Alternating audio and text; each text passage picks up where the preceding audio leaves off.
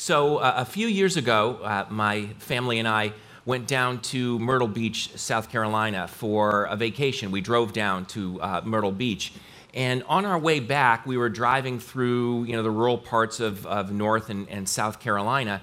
And uh, we saw a number of different churches, pretty much every three or four miles. If you've ever driven through, you know, kind of the backwoods there in the Carolinas, you'll see a small church. And I think my favorite was the one that on Sundays was a church, but Monday through Saturday it was a barbecue place. You know, so they've got it's what's it kind of like food for the body and then food for the soul. And I love that idea. I wonder if that was. Uh, intentional, or maybe it's just that that's what they what they needed to do uh, in order just to keep the church going. And, and either way, um, I thought it was a pretty creative idea and, and way to use their church building uh, during the week. On another church, we saw the sign that's on the screen behind me. Uh, Christ died for you. What have you done for him?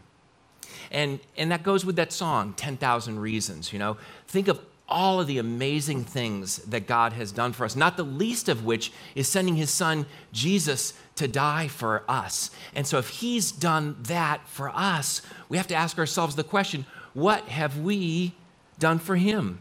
And that's an incredibly powerful motivator for living our lives and for serving him and for following him and for obeying him and for helping the people around us. And, and that can be something that is very, very good. But it can also kind of transform into something that becomes uh, a, a little bit problematic because it can lead us into a, a sort of a, a guilt based, uh, duty oriented, debt repayment kind of a relationship with God. And I don't think that's what God wants for us. But it, it gives us this kind of an attitude, you know, like God has given us so much. And so we feel obligated to give back to him. It's kind of like you invite me to come to dinner at your house, and then I feel some sort of an obligation to invite you back to come to dinner at my house. But just put that on steroids and multiply it by 10,000 times 10,000. Christ died for you. What in the world can I do to pay back that debt to him? It would take the rest of my life to pay him back for what he's done for me, and I still wouldn't be able to accomplish it. And if I allow that to control the way I relate to him, then following him and serving him and living for Him, instead of being a joy and a delight and something that, that uh, is encouraging to me, it ends up being something that stifles me. And my life with Christ feels like a duty, it feels like an obligation, it feels like something that I have to do. And it ends up crushing me and discouraging me. And I don't think that's what God wants for us. And in the passage that we're going to look at this morning, I think we can see a bit of a corrective to that kind of attitude that's pretty easy for us to fall into. The gospel writer Luke, you've got Matthew, Mark, Luke, and John, four different biographies of Jesus. In that third biography written by Luke, uh, Luke writes about a meal that Jesus had with two sisters. And during that meal, there's an interaction between Jesus and those sisters that tells us something about how we ought to relate to God. Not that our relationship with Him ought to be based on duty or obligation or the payment of a debt, but instead it ought to be uh, based on grace and love and the forgiveness and mercy that He's shown us. Take a look with me as we look in just towards the end of Luke chapter 10, starting at verse 38. As Jesus and his disciples were on their way home, he came to a village where a woman named Martha opened her home to him. She had a sister called Mary who sat at the Lord's feet listening to what he said. But Martha was distracted by all the preparations that had to be made. And she came to Jesus and she asked, Lord, don't you care that my sister's left me to do all the work by myself? Tell her to help me.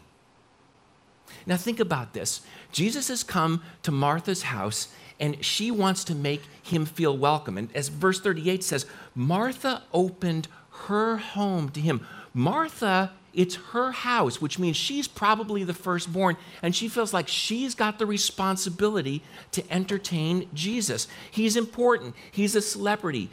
Uh, Martha wants to treat him right. So she cleans, she decorates, she cooks, she sets out everything the way it ought to be. And maybe Mary helped her a little bit earlier in the day, but at this point, Martha's scurrying around. She's doing all this work. And there's her younger sister, right? Typical second born, sitting at Jesus' feet, leaving Martha to do all of this stuff. And Martha's going nuts. And so finally, she can't take it any longer. And she turns to Jesus and she says, Don't you care that my sister is just sitting there? Come on, Jesus, tell her to help me. Now, some of you are sitting there and you're like, You go, girl. You tell them. You tell him, Martha, right? Why should you have to be doing all the work? Why should Mary be sitting there?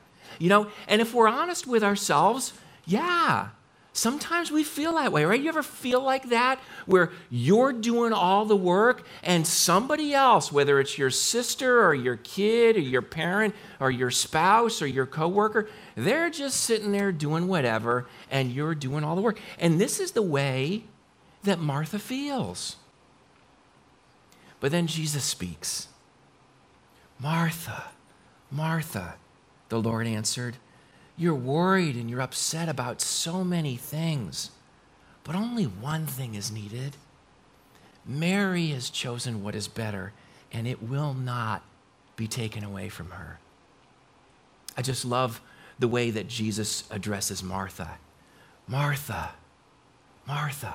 You know, in, in that culture, Jesus is effectively giving Martha a verbal hug, repeating her name like that. That occurs a number of different times in the Bible, and almost every time a name is repeated like that, the person who's speaking is weeping because they've got compassion, they've got care, they've got concern, they've got love. And Jesus loves Martha, so he's not scolding her, but he does want to correct her. But he does it with love and he does it with compassion. Oh, Martha, you don't have to go to all that trouble. I didn't come to your house so that I could have a fancy meal. I'm here because I want to be with you. I'm here because I want to be with Mary. So come on, relax, sit with us for just a little while. You're so busy serving me, Martha, that you don't have time to be with me. And that's what I really want. I want to be with you. Notice the irony in the way that Martha speaks to Jesus. Verse 40 Lord, don't you care that my sister's left me to do all the work by myself? Tell her to help me. Lord, tell her to help me. Martha calls Jesus Lord, and then she, she commands him, right? It doesn't work that way. You can't say it that way. But Martha is so frazzled, she's so frustrated, she's so angry that in a sense she doesn't realize the irony of what she's saying. She's serving Jesus, and yet what she's saying to him is, I want you to serve me by getting my sister to do what I want her to do. Now, she's right. In some sense, maybe Mary should have been helping her, but in another sense, no. Jesus has said, Yeah, thank you. I appreciate all that you've done for me, but I really want you to be with me. And Martha is losing sight of that and so now, instead of serving Jesus, she wants to get Jesus to serve her. And that's not the way that it really ought to be. But before we're too hard on Martha, we got to realize we do the same thing. I mean, think about how we pray. Uh, you know, Lord, do this for me, do that for me. Jesus, make my boss treat me right. Make my spouse help me. Make my children obey me. Good luck with that one. You know, give me what I want. So often our prayers are based on our agenda rather than Jesus' agenda. And as I was thinking and praying about this, this this week, I realized, yeah, that's true for me too. Over and over and over again, I'm basically saying, Lord, do what I want you to do for me. Instead of saying, Lord, how is it that you want me to live my life? Lord, I want to be with you. Lord, I want to sit at your feet and learn from you. Lord, you are so amazing in what you have done for me. Thank you and praise you and give me just the joy so that I will sing and praise you for 10,000 reasons of all that you've done for me. That's what Jesus wants for us. So Martha, Martha is just busy. She's running around. She's barking orders at Jesus. And look at what Mary is doing. Verse 39. Martha had a sister called Mary who sat at the Lord's feet listening to what he said. She sat at the Lord's feet listening to what he said. That seems a little bit weird to us, but in that day, sitting at somebody's feet is taking the position of a disciple. It's a position of submission, it's a position of recognition that this person here has something to offer me, that I need him, that I want to be with him, that I want to learn from him, that I want to ultimately follow after him and be like him. Mary wants to be with Jesus. She wants to learn from him. And in that culture, women are discouraged from doing that. Mary's culture says, Your place is in the kitchen. Mary's sister says, Your place is in the kitchen. But Jesus says, No, your place, Mary, is with me. And Martha, your place is with me too, just like your sister, at my feet, because I came here not for you to make me a fancy meal. I came here to be with you. And the absolute best thing for you is to be with me. And that's what Jesus wants for them. Martha, Martha, verse 41. Martha, Martha, Mary has chosen what's better, and it will not be taken away from her. Martha, you don't need to be doing all those things. You don't need to make all that food. You don't need to do all that cleaning. You don't need to do all that decorating. Just sit at my feet like your sister is doing.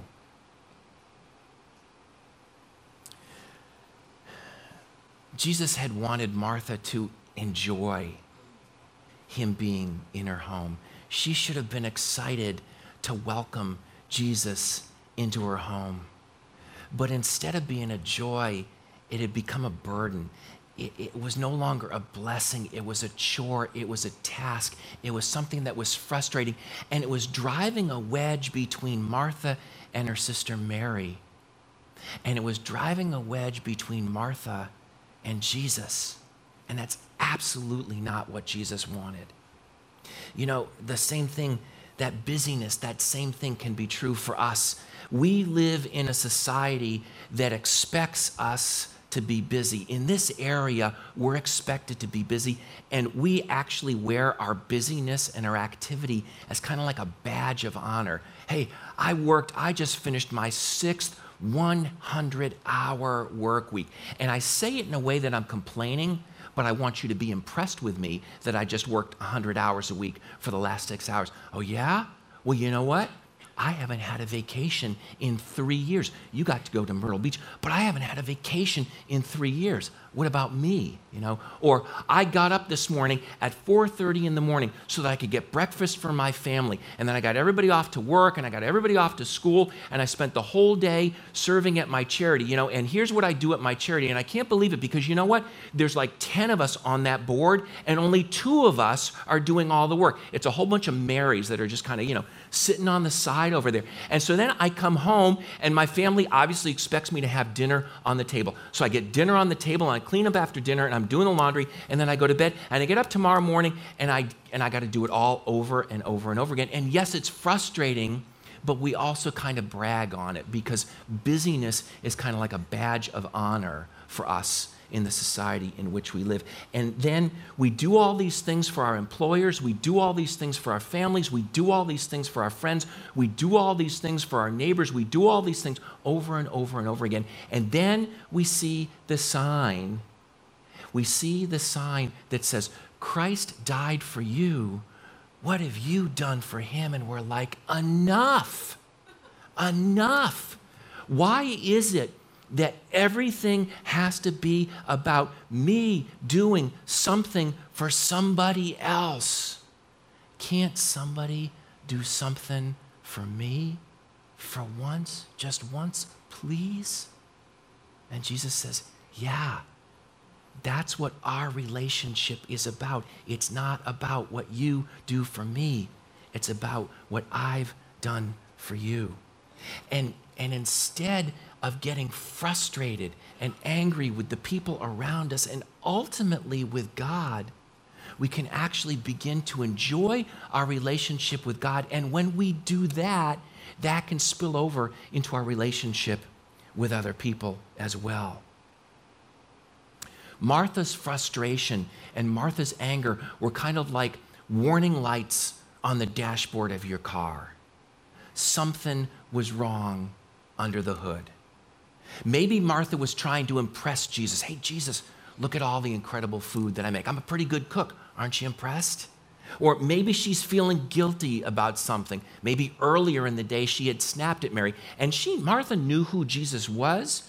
She knew what he was like. And she figured, maybe she figured, hey, you know, Jesus saw me snapping at Mary earlier in the day, and, and so now she's going to try to make up for it. Well, that didn't work out so well because now she's snapping at Jesus because Jesus is not getting Mary to help her at that point. Or, or maybe, maybe it started out as gratefulness. Maybe Martha had those 10,000 reasons to thank Jesus, but that gratitude slowly morphed into sort of a duty oriented debt repayment kind of a relationship with Jesus, and she began to resent it just a little bit, especially because Mary wasn't helping her. But she began to resent it, and she began to get frustrated, and she began to get angry. Whatever it was, her frustration, her anger showed that she wasn't relating to Jesus as the God who had shown her love and had shown her mercy and had shown her grace. She was relating to him as somebody she needed to impress, or someone whose favor she needed to earn rather than enjoy, or someone she served because she had to, not because she wanted to, because her relationship had become based on duty rather than based on grace. And that's not the way Jesus had wanted it to be.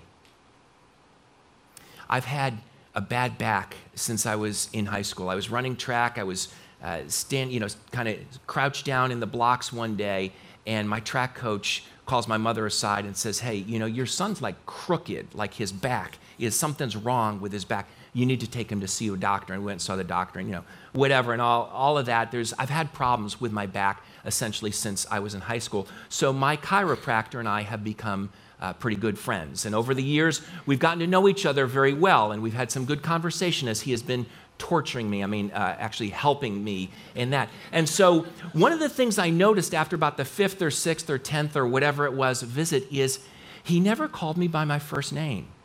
He actually never called me by my last name either.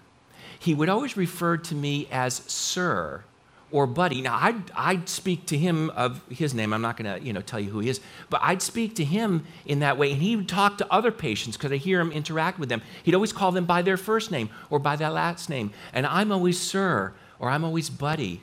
And so at one point I said to him, hey, why is it that you never call me by my, by my name?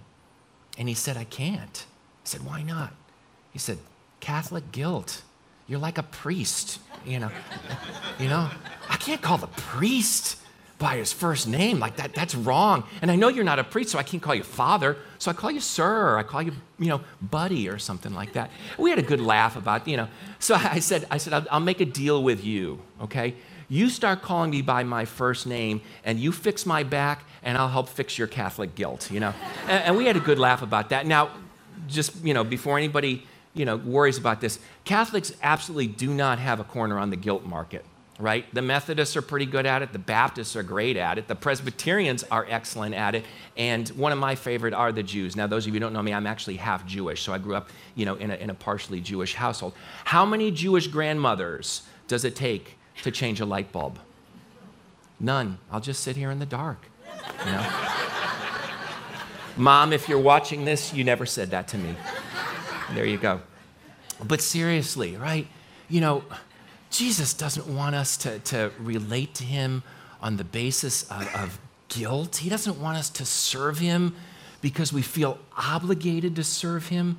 Jesus died to remove our guilt, not add to it. He doesn't want us to try to earn His favor. We don't have the resources. We can't earn His favor. How good would we have to be in order to impress the God of the universe? That's why He gives us His favor as a gift. He doesn't want us to feel obligated to serve Him, He wants us to enjoy serving Him. And that's mentioned over and over and over in Scripture. Just read through the Psalms, make a joyful noise to the Lord, shout to the Lord with joyful singing. Those sorts of things over and over and over again in scripture. And then you've got passages like this. Take a look at 2 corinthians chapter 9 where the apostle paul he's talking about giving and watch what he says. Each of you should give what you've decided in your heart to give not reluctantly not under compulsion for god loves a cheerful giver god wants us to give yes but he wants us to enjoy doing it he doesn't want us to do it because we feel like we have to do it. And Paul here, he's talking about money, but elsewhere he talks about serving in different ways. So whether you're giving of your money, whether you're giving of your time, whether you're running the half marathon to, to, to help out to provide clean water, for the people who need it over in Africa, whether you're helping out on the second floor with the children, whether you're in the kitchen here at Renaissance, whether you're serving at the info center, whether you're taking a meal to someone who's just had a baby, whether you're helping out your neighbor who needs some help with whatever it is, whether you are the one who is working and somebody else is sitting there not doing what you think that they ought to be doing. Whatever it is that you're doing, God says, if you're doing it for me, I want you to enjoy it. I don't want it to be a burden for you. Jesus does not want us to try to pay back some sort of a debt that he's that we have incurred because he died for us. We could spend our entire lives trying to pay off that debt, and there's absolutely no way we could do it. And he knows that. And that's why he calls it a gift of grace rather than a loan or a mortgage or something like that. If we have to pay back grace, it's not grace, it's a debt. Grace does not grace does not create debts. Grace pays debts. And that's what Jesus has done for us. Our debt has already been paid by Jesus. And once we embrace that, once we get that, once we own that, once that becomes part of who we are, then serving Him becomes a joy. And serving Him becomes something that we're excited about. And serving Him becomes something that we want to do rather than something that we have to do. And the key to doing that is to do what Mary did. We need to take the time to sit at Jesus' feet. We need to take the time to be with Him. We need to take the time to get to know Him, to find out more about who He is. What is He like? What does He have for us? What does He want to teach us? What does He want to tell us about Himself? What does He want to tell us about His Heavenly Father and our Heavenly Father? What does He want to tell us about ourselves? We need to sit at His feet and learn from Him and enjoy being in His presence. And to that end, I want to give you a challenge on top of the challenge that Kristen, that Kristen already gave us earlier in the day. I want to give you a challenge. The New Testament contains four biographies of Jesus the Gospels of Matthew, Mark, Luke, and John. And those biographies of Jesus tell us what Jesus did, they tell us what he said, they tell us uh, what he wants us to know about God, what he wants us to know about ourselves, what he wants us to know about how we ought to live our lives, how we ought to relate to one another. Basically, he, they, they, they tell us how to be a human being as one who is a child of God. And so I want to challenge you to do is over the next 90 days, read one chapter in each of the Gospels. There are 89 chapters in the four Gospels, so you can take one day off over the next 90 days when you're, when you're reading through those. And as you're reading each chapter, ask yourself these three questions. First, what do I learn about God or Jesus? So, what do I learn in this passage, this, this chapter about God, and what do I learn about Jesus? Secondly, what do I learn about myself? What does Jesus say about me? And then, thirdly, how should what I've read affect my life? You could spend as little as 10 minutes a day or as long as you want doing this. But with 10 minutes, the average reader ought to be able to get through one chapter in the Bible and ask, at least spend a few minutes on each of, of these three questions. But don't do it because you have to. I'm not telling you to do it, I'm encouraging you to do it. Don't do it because you have to. Do it because it's a way that you can sit at Jesus' feet and say, Lord, I want to learn from you. Lord, I want to know more about you. Lord, I want to know what it means to have a relationship with you. And if you were to do one chapter a day, you'd finish all four of the Gospels by the end of October. But if you're sitting there and you're saying, it's just too much, I got too much going on, maybe I could do it for the month of August, but once September hits, things are going to go nuts. Okay, fine. Then just take the Gospel of John, 21 chapters. You can finish that in three weeks, no problem getting that done by the end of August. Do that with the Gospel of John. And I bet when you get to the end, you're going to say, you know what, I think I want to start in the Gospel of Matthew and continue on from there. Because, because you will have spent those 21 days just a few minutes each day sitting at the feet of Jesus. And if you do that, I think it's going to transform your life. It's going to change the way you look at God. It's going to change the way you look at yourself. It's going to change the way you look at the people around you. Martha, Martha let her activity for Jesus get in the way of her relationship with Jesus. She was so focused on serving Jesus that she forgot to enjoy being with Jesus. Your relationship with Jesus is not based, it is absolutely not based on what you do for him. It's based completely on what he's done for you. That's the bottom line. And all he asks of us is to look at him in faith sit at his feet and say, Lord, I need you. Will you teach me? And Mary understood that. And that's why that's why Mary was sitting at Jesus' feet. And that's why Jesus said to Martha, that's where you should be too. In a minute, uh, the band is going to come up and they're going to play a song for us, a song uh, to help us to reflect and help us to think and help us to, to process uh, the things that we've been talking about. So uh, while they're playing, just sit there and, and think about the words of what they're saying. Think about who Jesus is and what he's done. Think about your relationship with him. Think about what he's done to meet your need, how he has served you, and just ask him to help you to see Him and to see His grace and to find freedom and hope and rest. Let's pray together. Lord Jesus, I thank you.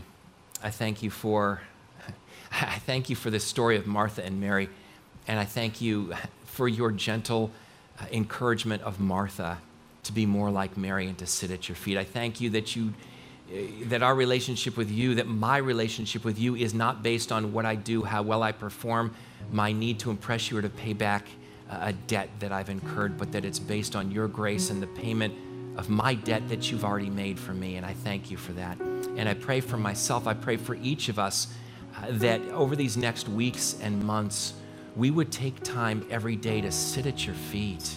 And as we do that, I pray that we would see more and more of who you are and of what you've done and of your incredible love and mercy and grace. And as we do that, I pray that we would find peace and we would find hope and we would find rest. We pray in your name, Jesus. Amen.